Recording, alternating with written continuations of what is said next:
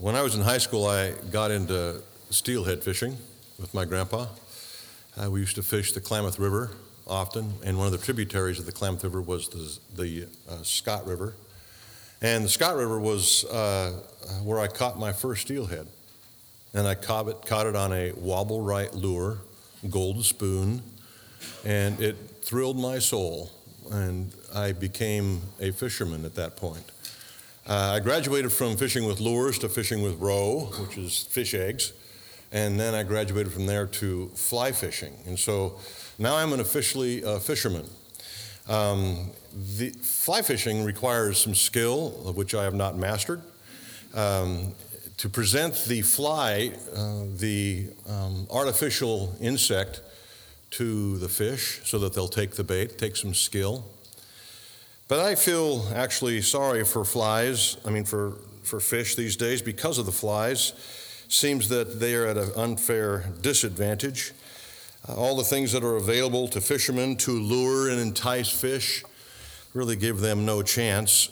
And it seems that the Christian life is a lot like that. We are kind of like fish, are we not? Uh, we encounter lures and artificial things that attract us and many times catch us and get us into trouble. I'm certain you've been there. Like King David, that we just heard read to us uh, in our scripture reading, he was lured, caught in sin, caused all sorts of trouble for him that dogged him the rest of his life. You know the story. Today, I'm going to try to explain an important passage of Scripture, and it's important because it identifies the source of temptation. If you're going to beat temptation, it's good to know where it comes from. It's also going to speak to us about the extreme danger of temptation and the way of escape from temptation.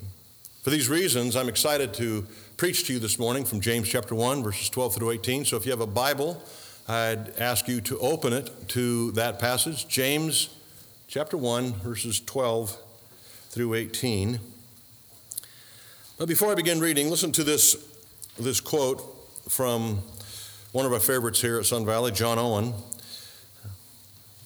He said in his great book, Overcoming Sin and Temptation, from which I'll quote a few times this morning When sin lets us alone, we may let sin alone, but as sin is never less quiet than when it seems to be most quiet, and its waters are for the most part deep when they are still, so ought our contrivances against it to be vigorous at all times and in all, in all conditions, even where there is at least suspicion.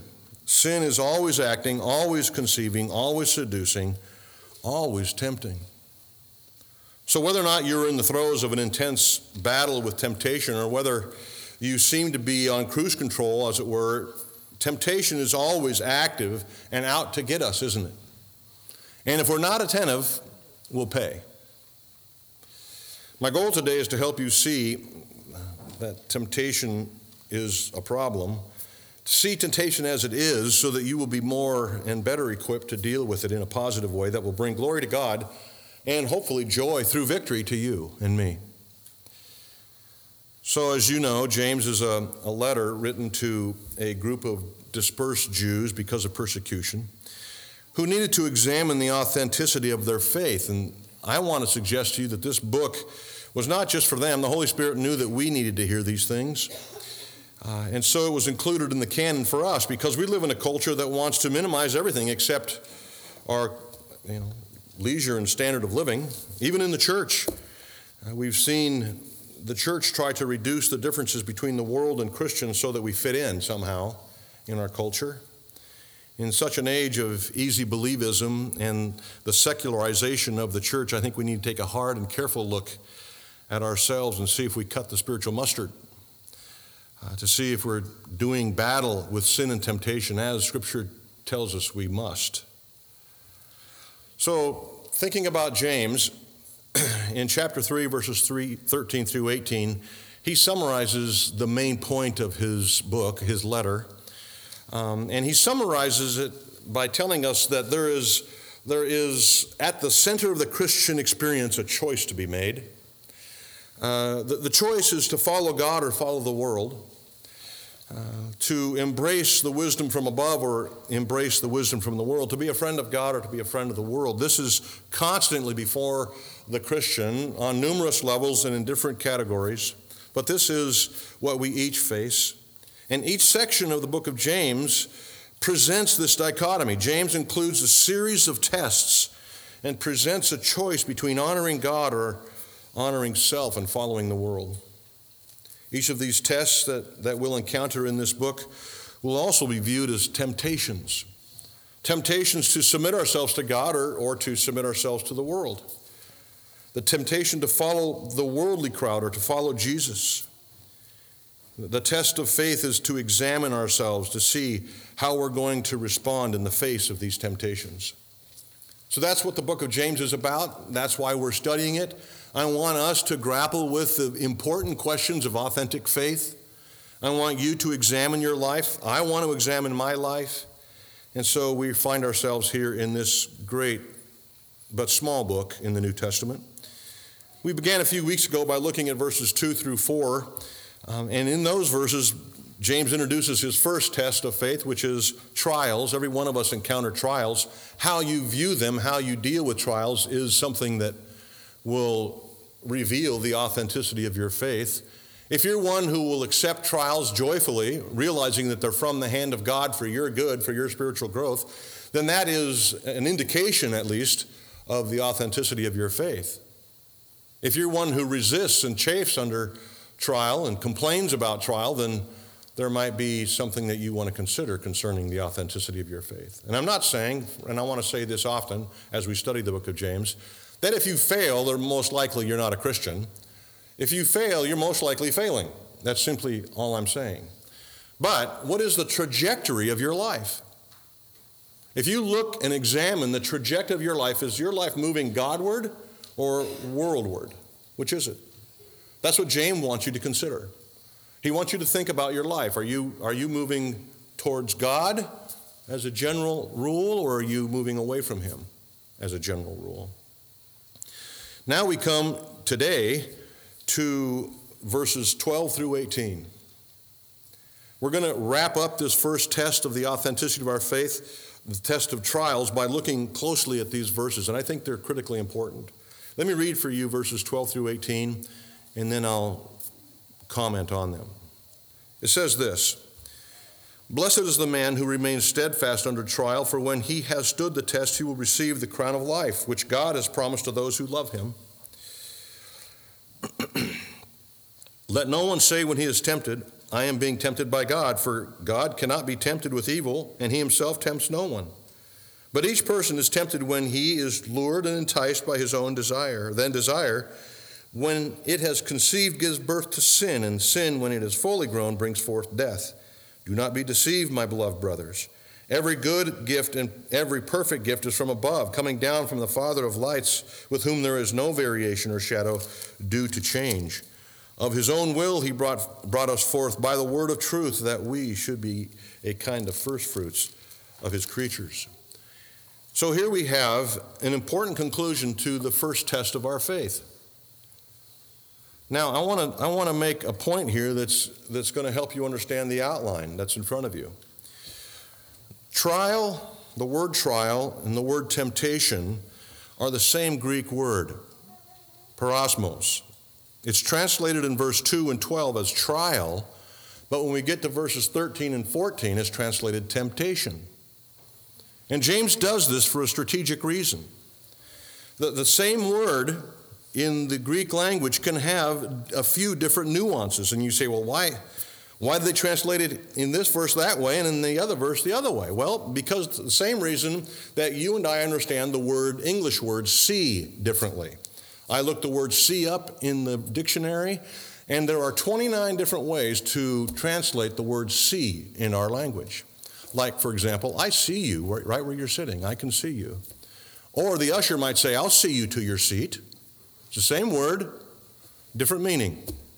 Or, oh, I see what you mean. It's, it's a word of understanding. And so we have all these different words, all these different translations for the, or inter, interpretations of the word see. It's the same way in the Greek language or any language for that matter.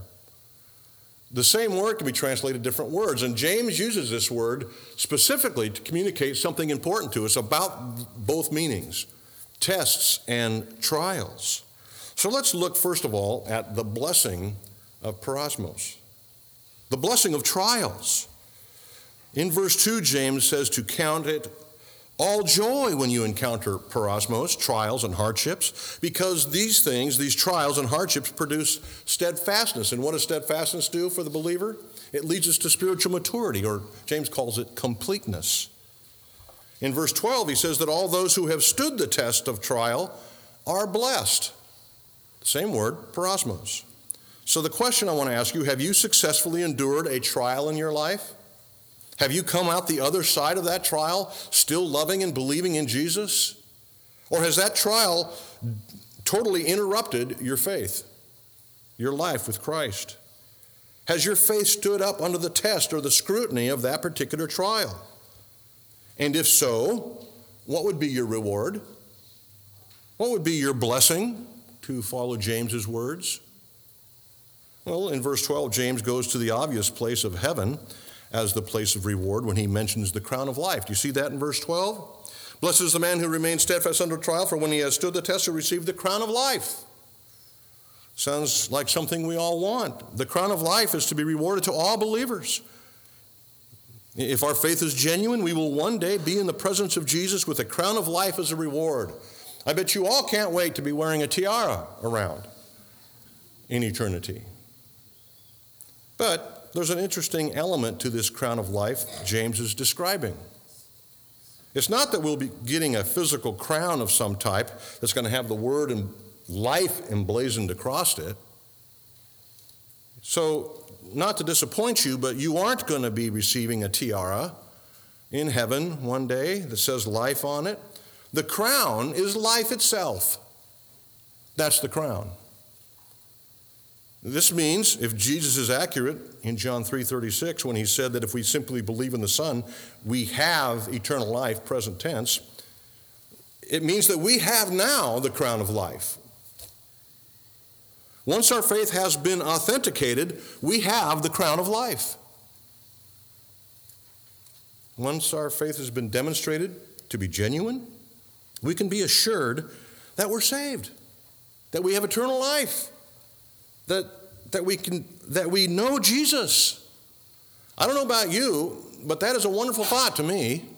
One who has struggled with the assurance of his salvation for much of his adult life, that's good news to me. You can be assured that you are saved. That's the crown of life. And that happens in this life. Eternal life in the present life results in blessing, happiness, fulfillment. Knowing that you're on your way to heaven is a, is a great source of joy to those who know it. The blessing of happiness and joy is not found in many places. It's not the kind of thing that we find under every rock in our day. This kind of blessing that James is describing is elusive and in constant demand. Oh, certainly we can go to the library and find books that promise happiness, or go online and, and read a blog or article about the promise of happiness and fulfillment, but usually we're disappointed. No, this kind of blessing or happiness outside of the prescribed condition that God requires is unavailable. Since God has made us, He gets to determine what it is that will bring us ultimate joy. Uh, he, he gets to decide what it is that will fulfill us, make us happy or blessed. And to discourage us from chasing idols or cheap substitutes, God doesn't allow hollow things to fill us. He, he withholds blessings and happiness until we seek it in the correct places. Charles Spurgeon said, Blessedness is a thing that cannot be found beneath the moon, apart from him who sits above the moon. So, where are those God ordained places to find happiness and blessing? The Bible tells us, the Bible gives us hints, doesn't it? Uh, we've spent some time recently in Psalm 119 that begins how? Blessed is the man whose walk is blameless, right?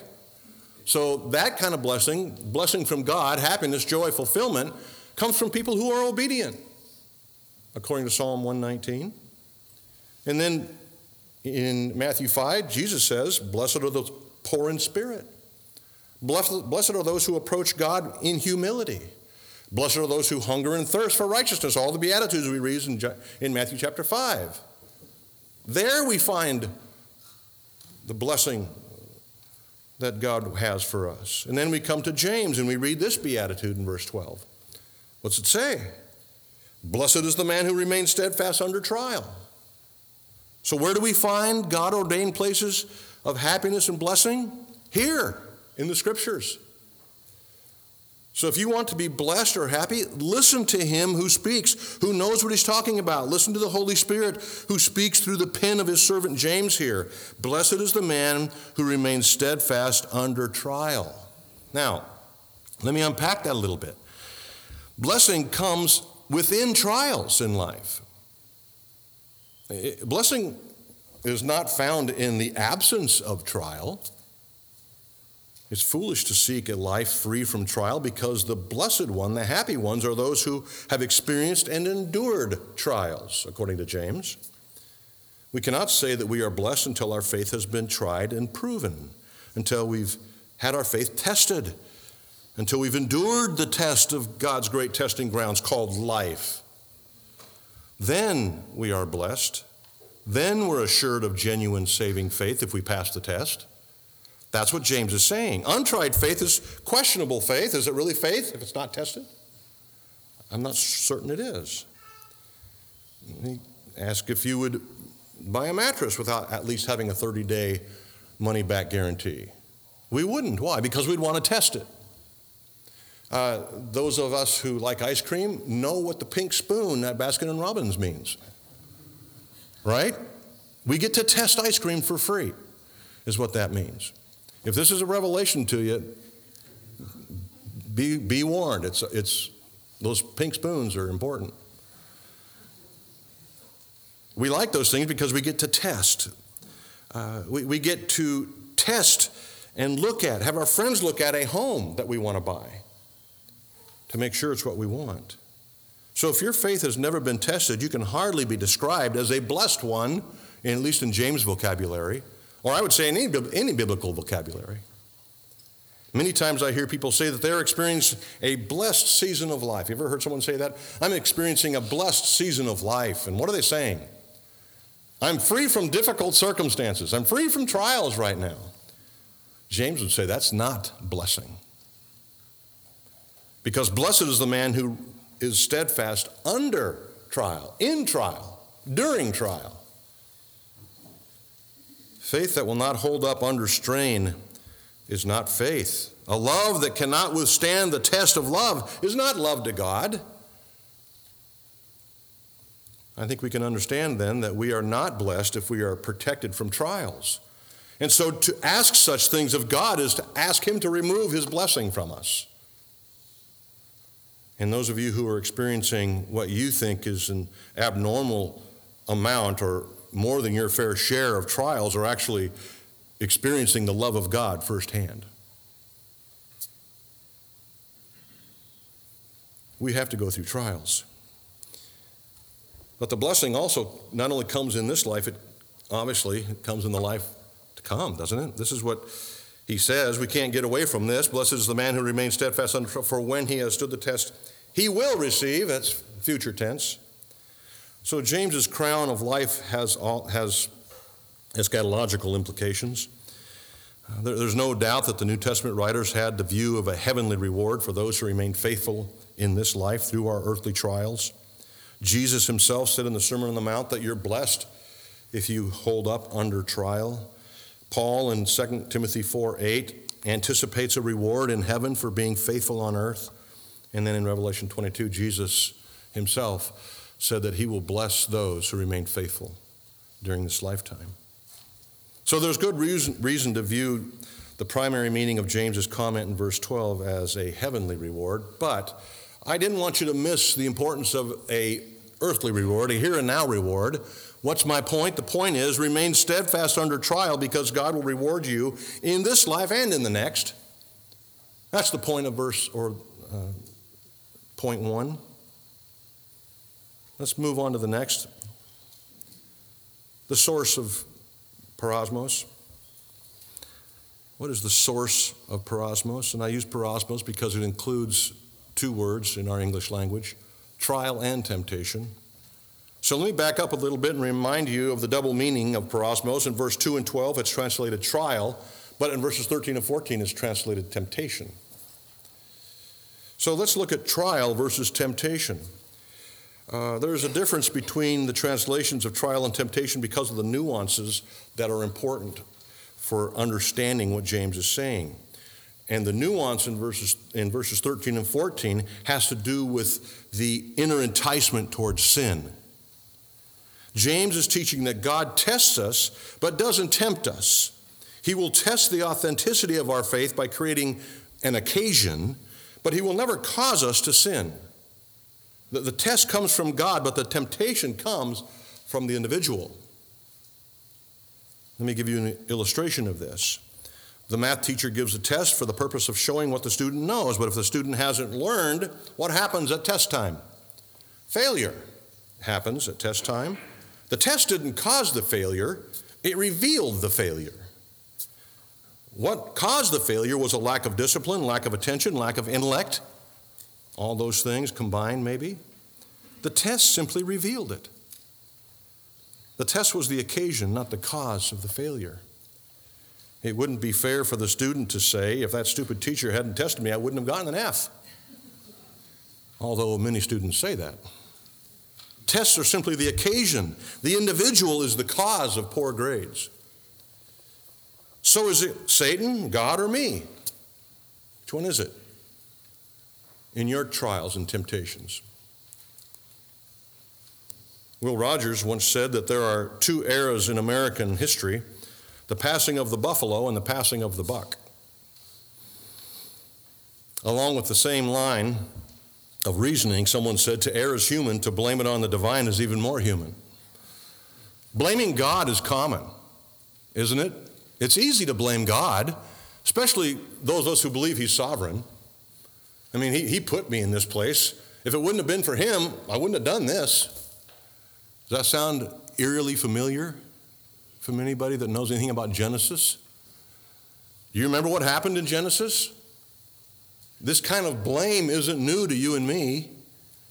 It seems like it's been going on since day one. God placed Adam and Eve in the garden, told them not to eat of the, the not tree of knowledge of good and evil, and they did. They sinned. And God confronted them, and Adam said, God, if you wouldn't have given me this woman, this woman is the problem. You know, I've said this before to you men, but that, that argument doesn't work well. This woman. Um, so, it, well, the interesting is, Adam didn't stop with Eve. It wasn't just Eve's fault, it was God's fault. If you hadn't have given her to me. And what was the option, Adam? and then, of course, to make sure you women don't think you get off scot free, she blamed the serpent. It was the snake's fault. Um, this is classic. It's been repeated in every sinner who has ever lived. James says there's no room for this. No, it's not the devil that made you sin. It's not God that made you sin. You are responsible for your sin, is what James is saying. Jonathan Edwards wrote a book called The Freedom of the Will, and in that book he argued that every human being always and only do what they want to do. You may want to say that someone or some circumstance caused you to do a certain thing or the other that made you sin, but the bottom line of every decision, according to Edwards, is a personal desire to do so. The reason you sin is because you want to. Look at verse 14.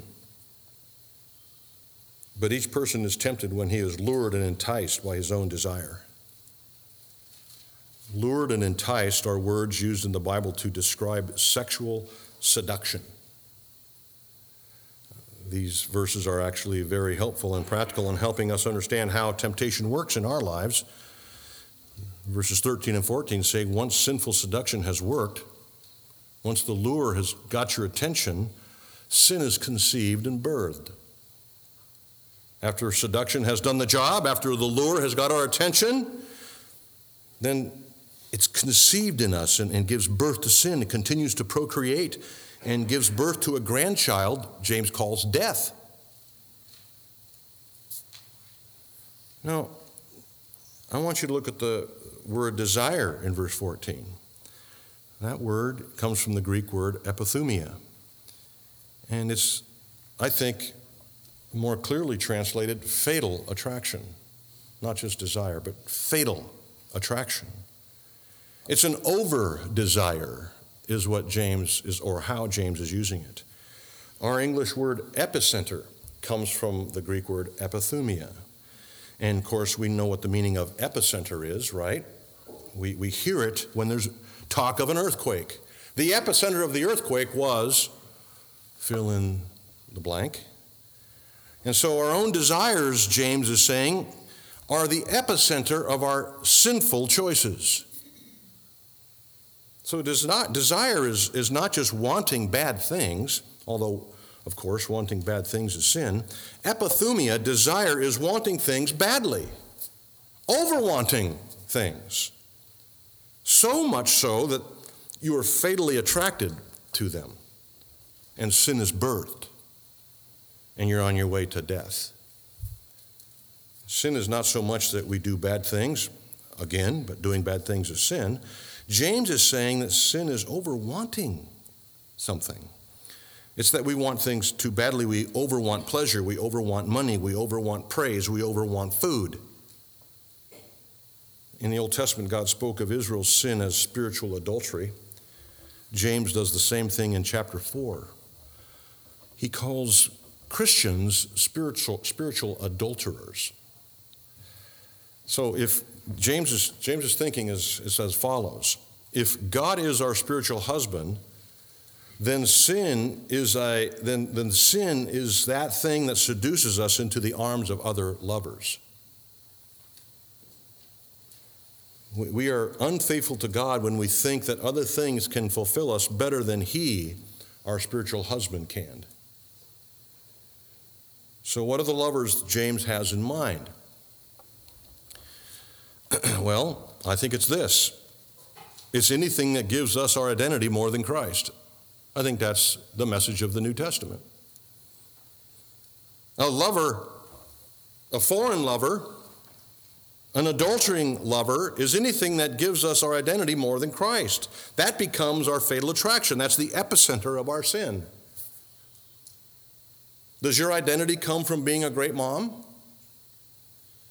How about a faithful, hardworking husband? A good student? A physically good looking person? A health nut? A fitness freak?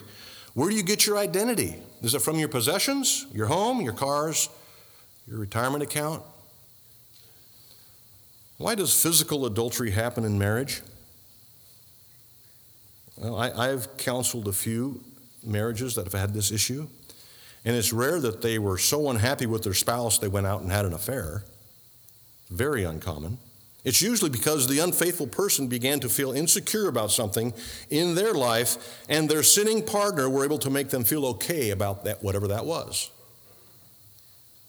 That person came along at the right time and told them they were great and gave them the strokes that they were longing for, and that sinning partner gave the adulterer a reason to feel good about themselves. They reinforced a false identity. This is what happens when we sin. We believe the lie that this thing, money, sex, pornography, gossip, gluttony, will make us feel better about some deficiency. Instead of running to God in Christ, we want a shortcut and we take it. We want to feel better now. We want to be fulfilled now. We want to have this emptiness and insecurity gone, this sadness in our rearview mirror. And so, this thing, shopping spree, visit to pornography, a little bit of gossip, a little bit of more food, does the trick for a while. Sin is finding our ultimate satisfaction in anything other than God. And James is zeroing our focus on this. It's not bad to want to work and do it excellent. It's not wrong to want to be very physically fit. It's not wrong to want to look nice. It's not even bad to like to eat. What makes those things sin is when we overwant them to the point of getting our identity from them. We, we exchange our identity in Christ as our source of fulfillment and ultimate joy for an identity in money, sex, leisure, reputation, possessions, etc. God calls that spiritual adultery. So when the epicenter of your life is no longer Christ, James says you've been seduced. You've become a spiritual adulterer. When that happens, once desire is conceived, it gives birth to full on sin. Physical conception, of course, is imperceptible to the human eye at first, but soon becomes obvious. And what was once on the inside comes out for all to see, literally. Once sin is obvious, it leads to the only possible end death, which is why John Owen says, Be killing sin or it will kill you. You cannot hide it for long. The seduction of it for us Christians is that we think that we can have it both ways. Listen closely, Christian. We think that as long as we keep praying, keep attending church, keep giving, we can just have a little self worth, a little personal identity from cheap substitutes. We seduce ourselves with these thoughts and convince ourselves that it's okay to have some, even if it's a little, self worth and joy from being a good mom. As long as I act like a Christian. But here's the thing, friends God doesn't want us acting like Christians, He wants us being Christians. Being a Christian is embracing Christ as our sole source of identity. Being Christian is leaving the world's lies behind and straining for Christ and His kingdom. So, where do all these sneaky sins begin? Is it God? Is it Satan? If it's God, He's sovereign over all things. We can make an argument for that, so we'd be able to blame Him, right? James says we can't do that. How about the devil? No, can't do that either. James says our sins are hatched in a more personal place. James says that all sins are incubated in our own hearts. All sin. That's the epicenter of our desire. What about that neighbor who parks their cars on your side of the street? About that teacher who picks on you or that boss who isn't fair with you? Can't we at least shift some of the blame to them? Wouldn't that be convenient?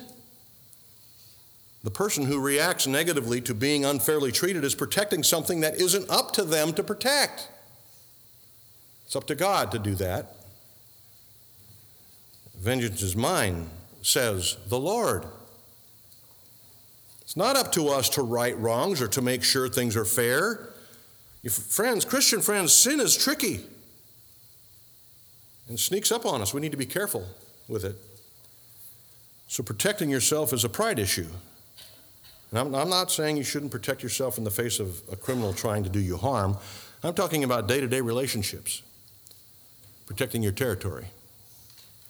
Lying comes from fear, for example. Defensiveness comes from pride. So sin is a fatal attraction that conceives all those troubling emotions that are deep in our hearts that will lead to sinful behavior. They come because we're seduced by one of our false lover gods, whatever that may be. James says, then, after desire is conceived, after you've been lured, it gives birth to sin, and sin, when it's fully grown, gives birth to death. How do we escape this horrible reality? We're all in it. There was no one in this room who is not connected to this problem. How can we escape this kind of peirasmos?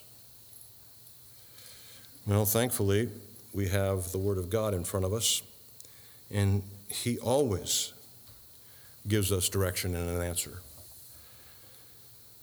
You see, as Christians, our life goal is not to avoid difficulties and trials, that kind of peirasmos, at all costs, because God brings them to grow us to maturity but one of the goals in the Christian life is to avoid falling into temptation, falling into sin, that kind of peirasmos. We are to avoid those things. So, what is the answer? I'm going to give you a few, but they are all directly connected to one person. Romans 5:19 here gives us a real clear picture. Therefore, as one trespass led to the condemnation for all men, so one act of righteousness leads to justification and life for all men. For as by one man's disobedience, that's the first Adam, married to Eve, one man's disobedience, the many were made sinners, us in this room. So by one man's obedience, the husband of the church, your spiritual husband, if you're in Christ, by one man's obedience, the many will be made righteous. Friends, the answer the hope of your temptation is Christ. Let me explain that to you. Thomas Chalmers was a great Scottish preacher in the 1840s. His most famous sermon was The Expulsive Power of a New Affection. Wish I could name my sermons with such splendor. The expulsive power of a new affection. His thesis was this the only way to break the hold of a beautiful object on the soul is to show it an object even more beautiful. Does that make sense to you?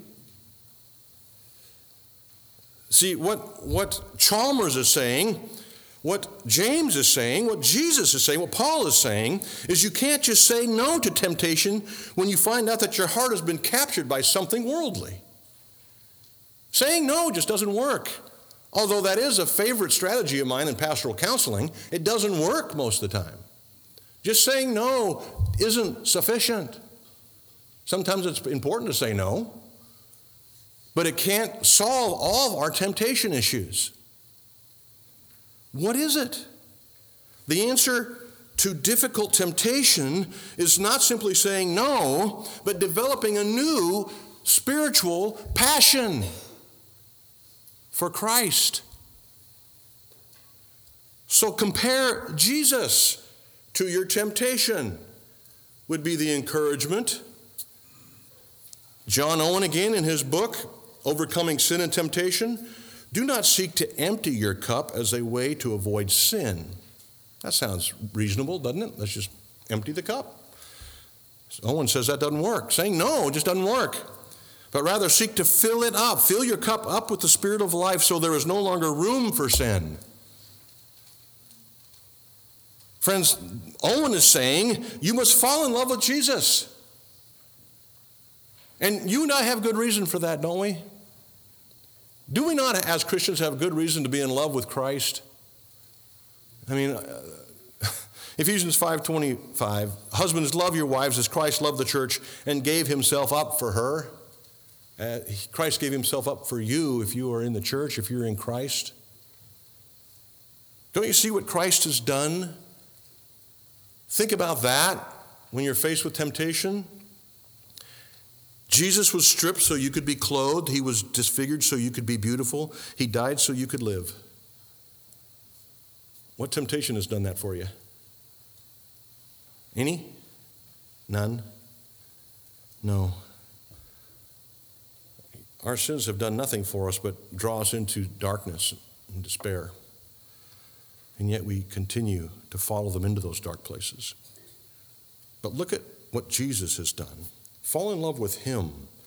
This is really the only true way, the only biblical way, the only God glorifying way over a stubborn temptation. Are you facing a temptation you just can't seem to kick? Compare him to Christ. Compare that to Christ. The only way to break hold of an attractive object, Chalmers says, is to show it a more beautiful one. Compare it to Christ. This is the expulsive power of a new and greater affection. So instead of saying no, you go to a much greater and deeper motivation. I want to suggest that you can escape any temptation if you view it as a competing lover of the lover of your soul. Anything that is in competition with the lover of your soul can be dismissed with thoughts of Christ. That thing, that attitude, whatever is tempting you, whatever is competing with the beauty and value of Christ, can be jettisoned with the simple thought of Christ. This is why we studied Hebrews so that you would be convinced that Christ is better than whatever it is that tempts you, that draws you away from Him. This is why we dove into Psalm 119, convince you that walking with Christ is the better path. Do you remember to go back up a few verses here in James 1? Do you remember what he told the person being tempted by poverty? Look in your Bible there, real quick. You know, What's he say to the person being tempted by poverty? Did he tell him just to say no to his bitterness? No. He told him to boast in his high position. It sounds a little odd to us, doesn't it? Hey, poor guy, boast in your high position. That's counterintuitive, but it makes total sense if you know Jesus, because that poor guy knew Christ. That poor guy was in fellowship with Christ, union with Christ. In comparison to Christ, why be bitter? What is there to be bitter about? He gave the same strategic encouragement to the rich man. Instead of being drawn away by his arrogance over his wealth, what did he say? Consider the lowness of your position. Consider Christ's lowliness for you. Let me give you a secret. Do you like secrets? Here's a secret dealing with temptation has only one answer. It's the same answer James gave the rich and the poor man. Compare Christ. Run to Christ, embrace Christ. See Jesus as more beautiful, more attractive, more fulfilling, more satisfying, more joy inducing than that temptation.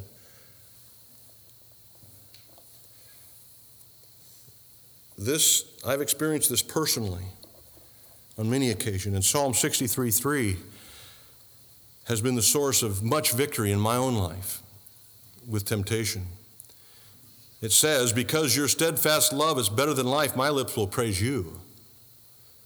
In comparison to all the things that life throws at you, it's nothing compared to the love of Christ. Compare whatever it is that you struggle with to the love of Christ.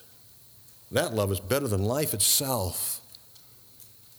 That love draws us away from that the precipice of temptation. Back to our friend John Owen.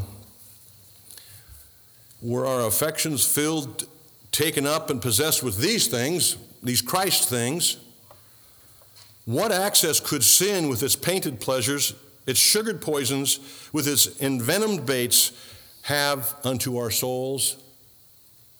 What's the answer? None. Zero. Absolutely nothing. You know how you conquer sin and temptation? Get to know Jesus. It's the only way. There's not a two step plan, a 12 step plan, a 30 step plan. Get to know Jesus. Use his gifts. Use what he's given. Look at verses 17 and 18 of James 1. Every good gift, every perfect gift is from where? Above. Coming down from the Father of lights, with whom there is no variation or shadow due to change of his own will, he brought us forth by the word of truth, that we should be a kind of first fruits of his creatures. When Jesus went through his temptation in the Gospels, did he conquer temptation because he was God? No, he did not. He conquered temptation because he used the same things you have access to the Holy Spirit and the Word of God. That's how he conquered the temptation that he faced. Those are his gifts to you and me. Do you remember what he said in John 14? I'm going to go away so you can have the Holy Spirit. I'm going to go away so you can actually do battle with temptation. And you would say, Man, I wish Jesus was here. It's better that Jesus is gone, friend, because now you have the Holy Spirit who can do battle with you hand to hand combat with temptation. And not just that, but the word of the Spirit, the word of Christ, the thing that you hold in your hand that's open to James right now. That's the thing Jesus used repeatedly in his temptations, didn't he? The Word of God says, was Jesus' answer to temptation. So you have Jesus' strategy. You have the Holy Spirit. You have the Word of God. And to make it easier for us, Jesus said, I'm going to give you one more thing. It's called the church. The church, something Jesus didn't have access to in his temptation. You and I have the church. Owen says, Let a soul exercise itself to a communion with Christ in the good things of the gospel. Things like pardon of sin, fruit of holiness, hope of glory, peace with God, joy in the Holy Spirit, dominion over sin, and he shall have a mighty preservative against all temptation. Use what Christ has given. Don't sit here and moan about your struggle with sin if you don't use what you've been given to fight with. That makes no sense, not even to you who say it.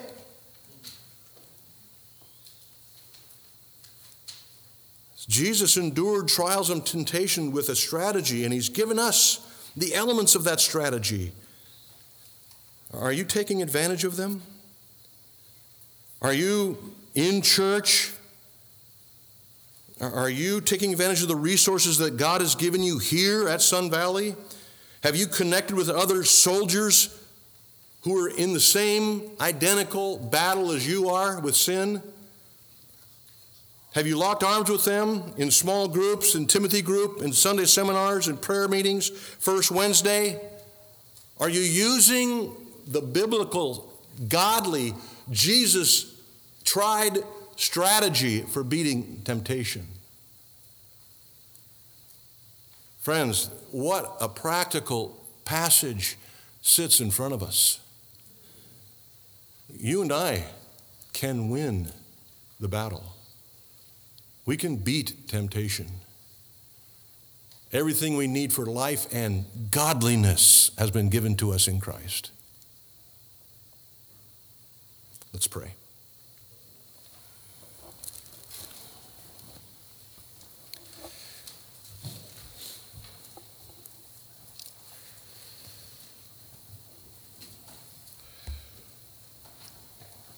Lord, this morning, I think your Spirit has pierced the soul through your word, and yet pierced it in a necessary and good way. God, I ask that you would have mercy on us, your people here in this room, as we consider our own lives, examine our own walk with Christ, look at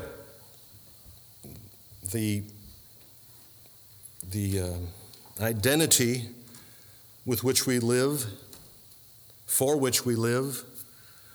God, do your work in us by the power of your Holy Spirit. Transform us by your Spirit and your word. Help us to access the gifts that have been given from the Father above so that his children can walk faithfully, godly, righteous lives with Christ our Savior. God, have mercy on us. Strengthen us for the battle. Guide us into fellowship. Guide us into the Word. Meet us here, Holy Spirit. Do your work. And we pray this in the name of our Savior, the one who was tempted in all ways like we, but without sin the one who's given us the strategy. We pray in his name that you would accomplish these things in us for your glory and our joy. We pray this now. Amen.